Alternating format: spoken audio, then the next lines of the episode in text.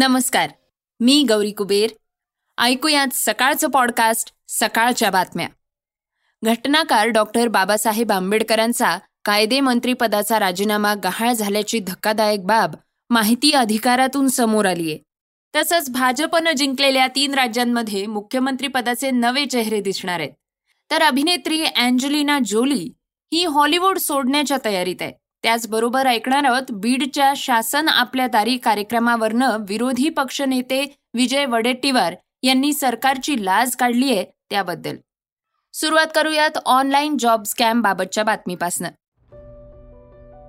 भारत सरकारनं नोकरी संदर्भात फसवणूक करणाऱ्या शंभर वेबसाईट्स ब्लॉक केल्या आहेत. Social media, text message, WhatsApp किंवा इतर माध्यमातनं या वेबसाईट्स फसवणूक करत होत्या असं मंत्रालयानं स्पष्ट केलंय. त्याचबरोबर या वेबसाईट्सच्या माध्यमातनं नागरिकांची कशी फसवणूक होत होती याविषयी सविस्तर माहितीही मंत्रालयानं दिलीय.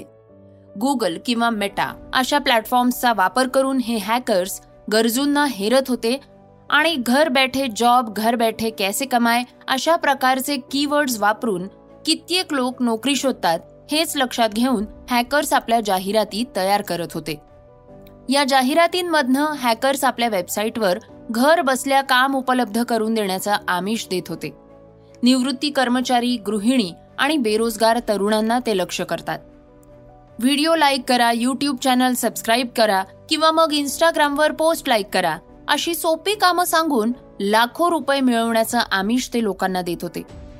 सुरुवातीला या लोकांना छोटे छोटे टास्क पूर्ण करण्यासाठी पेमेंट म्हणून काही पैसे मिळत होते.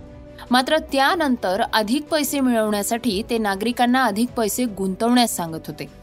नागरिकांनी पैसे गुंतवले की त्यांच्या वेबसाईट किंवा ॲपचा ॲक्सेस काढून घेतला जात असे. त्यानंतर लोकांना आपली फसवणूक झाल्याचं लक्षात यायचं. अशा फसवणुकीपासून सुरक्षित कसं राहता येईल हे पाहूयात. ऑनलाईन स्कॅमला बळी पडायचं नसेल तर काही गोष्टी लक्षात घेणं अगदी गरजेचं आहे. यूट्यूब व्हिडिओ किंवा इन्स्टाग्राम पोस्ट लाईक करणं ही काही नोकरी नसते. यासाठी कुणीही पैसे देत नाही हे लक्षात घ्या. व्हॉट्सॲप, एस एम एस किंवा इतर ठिकाणी आलेल्या अनोळखी संशयास्पद लिंकवर क्लिक करू नका. अशा प्रकारचे हॅकर्स हे शक्यतोवर विदेशी खोट्या नावांनी मेसेज करतात. अनोळखी नावांनी आलेल्या लिंकवर क्लिक करू नका. कोणत्याही प्रकारे फसवणूक झाली किंवा तसा संशय आला तर national cyber crime reporting portal अर्थात एन सी आर पी या वेबसाईटवर तक्रार नोंदवा. डॉक्टर बाबासाहेब आंबेडकरांच्या राजीनाम्याबाबतची एक महत्त्वाची बातमी ऐकूयात. स्वतंत्र भारताचे पहिले कायदा मंत्री भारतरत्न डॉक्टर बाबासाहेब आंबेडकर यांनी हिंदू कोड बिल ओबीसींच्या हक्काबाबत सुचवलेल्या काही महत्त्वाच्या सूचनांवर विचार न झाल्यामुळं आपल्या कायदा मंत्रीपदाचा राजीनामा दिला होता. त्यानंतर त्यांचा हा राजीनामा सध्याच्या घडीला संदर्भ म्हणून महत्त्वाचा दस्तऐवज ठरलाय. पण या राजीनाम्याची मूळ प्रत सध्या प्रशासनाकडे उपलब्ध नाहीये. ही धक्कादायक बाब माहिती अधिकारातनं समोर आलीये. बाबासाहेबांच्या कायदा मंत्रीपदाच्या राजीनाम्याची मूळ प्रत ही केंद्राच्या शासकीय दप्तरातून गहाळ झालीय. माहिती अधिकार कार्यकर्ते प्रशांत ढसाळ यांनी केलेल्या अर्जावर केंद्रीय माहिती आयोगाचे आयुक्त वाय के सिन्हा यांनी ही धक्कादायक माहिती दिली आहे. विशेष म्हणजे सिन्हा यांनी राष्ट्रपती भवन, पंतप्रधान कार्यालय, केंद्रीय मंत्रिमंडळ, कायदा विभाग आणि संविधानिक मंडळाच्या सर्व प्रतिनिधींकडे याबाबत विचारणा केली. पण कुणाकडेही याची ओरिजिनल प्रत नसल्याचं त्यांना सांगण्यात आलंय. सुनावणी पूर्ण झाल्यानंतर डॉक्टर आंबेडकरांच्या राजीनाम्याची मूळ प्रत न सापडणं ही खेदाची बाब असल्याचं मत आयुक्त वाय के सिन्हा यांनी प्रशांत ढसाळ यांना लिहिलेल्या पत्रात व्यक्त केली आहे. डॉक्टर बाबासाहेब आंबेडकरांच्या राजीनाम्याची मूळ प्रत पंतप्रधान कार्यालय, राष्ट्रपती कार्यालय आणि मंत्रिमंडळाकडेही उपलब्ध नसल्यामुळं नाराजी व्यक्त करण्यात येतेय. यावर प्रशांत ढसाळ म्हणाले की केंद्र सरकारच्या उत्तरानं माझं समाधान झालेलं नाहीये. मला राजीनाम्याची प्रत ही जनजागृतीसाठी हवी होती. डॉक्टर बाबासाहेब आंबेडकर फक्त एकाच समाजाचे नेते आहेत असं लहानपणापासून आपल्या मनावर बिंबवण्यात आलं होतं. पण वास्तव वेगळं आहे. त्यांनी हिंदू कोड बिल या देशाला दिलंय. शिवाय ओबीसींना नाकारलेलं आरक्षण, परराष्ट्र धोरणावरनं जवाहरलाल नेहरूंशी असणारे त्यांचे मतभेद यातून त्यांनी राजीनामा दिला होता. याचा अधिकृतरित्या दाखला देण्यासाठी आपल्याला राजीनाम्याची मूळ प्रत हवी होती, पण शेवटपर्यंत ती उपलब्ध झाली नाही असं ढसाळ यांनी म्हटलंय. श्रोत्यांनो, आता एलआयसीच्या एका अचीव्हमेंटची बातमी ऐकूयात. एलआयसी अर्थात भारतीय आयुर्विमा महामंडळ म्हणजेच LIC S and P global market इंटेलिजेंसच्या क्रमवारीत जगातली चौथी सर्वात मोठी कंपनी बनली आहे. देशातल्या या सरकारी विमा कंपनीच्या तुलनेत alliance SE, China life insurance company आणि निपॉन लाइफ इन्शुरन्स कंपन्या पुढे आहेत. एलआयसीचा रोख साठा पाचशे तीन पूर्णांक सात अब्ज डॉलर्सचा होता, तर अलायन्स एसईचा रोख साठा सातशे पन्नास पूर्णांक वीस अब्ज डॉलर्स, चायना लाईफ इन्शुरन्स कंपनीचा रोख साठा सहाशे सोळा पूर्णांक नव्वद अब्ज डॉलर्स आणि निपॉन लाईफ इन्शुरन्स कंपनीचा रोख साठा हा पाचशे छत्तीस पूर्णांक ऐंशी अब्ज डॉलर्स होता. जगातल्या टॉप फिफ्टी विमा कंपन्यांच्या यादीत एलआयसी ही एकमेव भारतीय कंपनी आहे. जगातल्या या टॉप फिफ्टी जीवन विमा कंपन्यांच्या यादीत युरोपातल्या एकवीस कंपन्यांचं वर्चस्व आहे, तर अमेरिकेत जीवन विमा कंपन्या सर्वाधिक आहेत. आठ विमा कंपन्यांचं मुख्य कार्यालय हे अमेरिकेत आहे. यानंतर सात कंपन्यांसह ब्रिटन दुसऱ्या स्थानावर आहे. युरोपीय देशांप्रमाणेच जगातल्या टॉप फिफ्टी आशियाई कंपन्यांपैकी सतरा कंपन्यांचा जीवन विमा क्षेत्रात सहभाग होता. पाच विमा कंपन्यांसह चीन आणि जपान या यादीत आहेत. अमेरिकेतल्या आठ, कॅनडामधल्या दोन आणि बर्मुडामधल्या दोन कंपन्यांसह उत्तर अमेरिका बाराव्या क्रमांकावर आहे.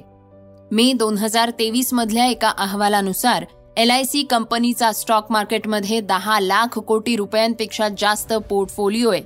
कंपनीनं शेअर बाजारातल्या दोनशे त्र्याहत्तर कंपन्यांमध्ये गुंतवणूक केली आहे. मे महिन्याच्या पहिल्या आठवड्यापर्यंत एलआयसीच्या बारा शेअर्सनी दोन हजार तेवीस मध्ये वीस टक्के परतावा दिला आहे.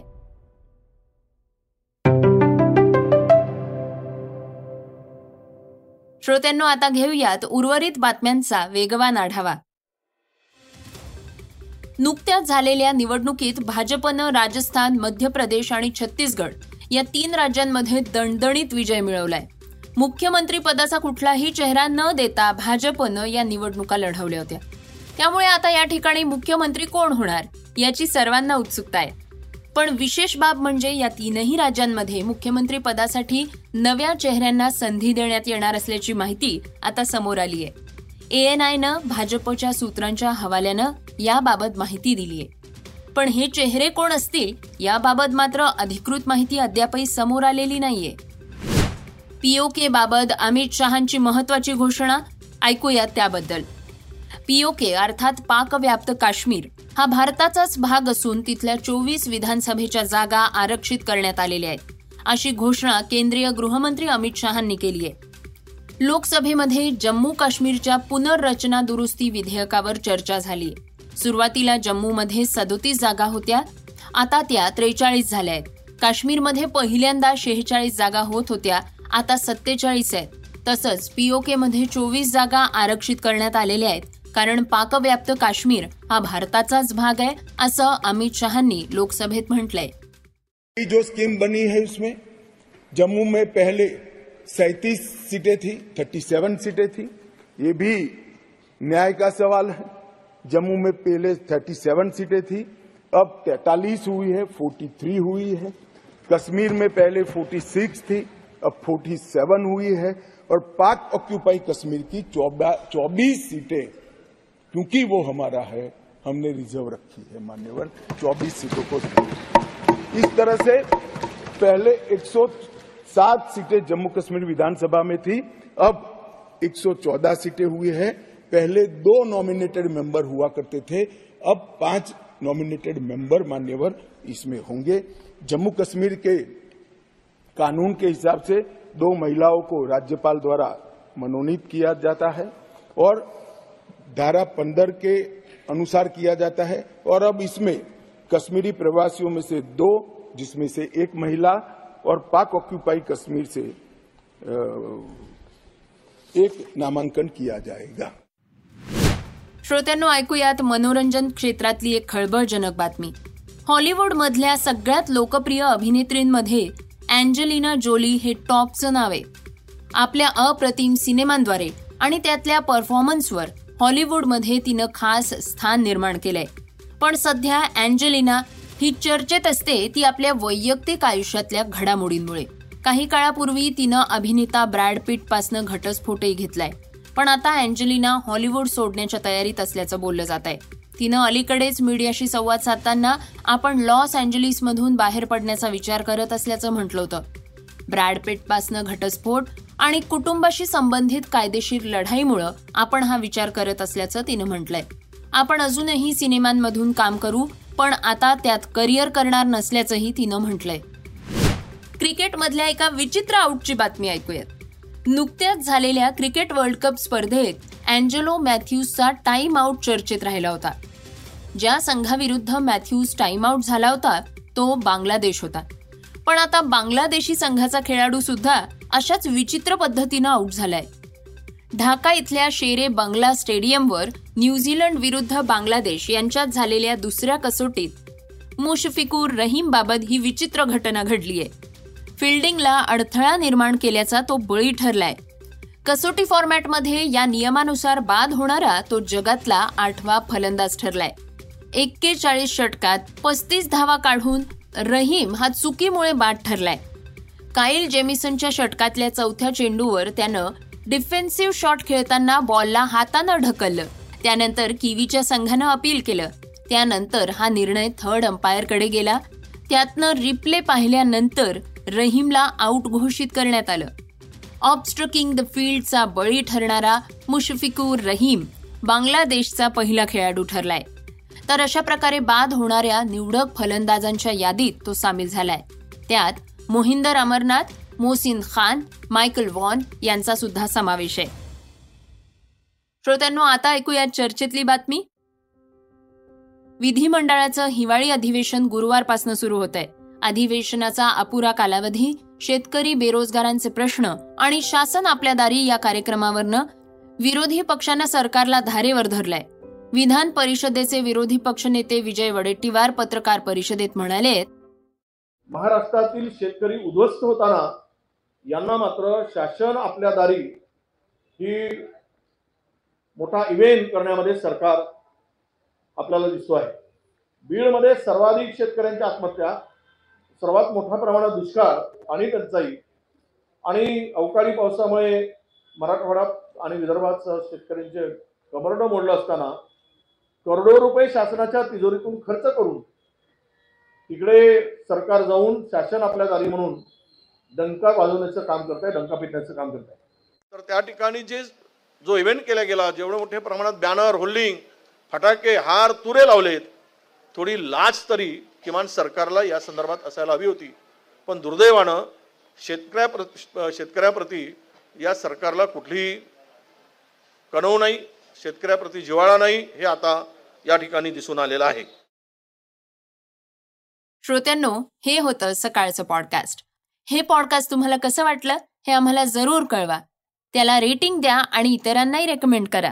उद्या पुन्हा भेटूयात. धन्यवाद. वाचा, बघा आणि आता ऐका आणखी बातम्या ई सकाळ डॉट कॉम वर. तुम्ही हा पॉडकास्ट ई सकाळच्या वेबसाईट आणि ऍप वर सुद्धा ऐकू शकता. विसरू नका, या पॉडकास्टला आपल्या आवडीच्या पॉडकास्ट ऍप वर सबस्क्राईब किंवा फॉलो करायला.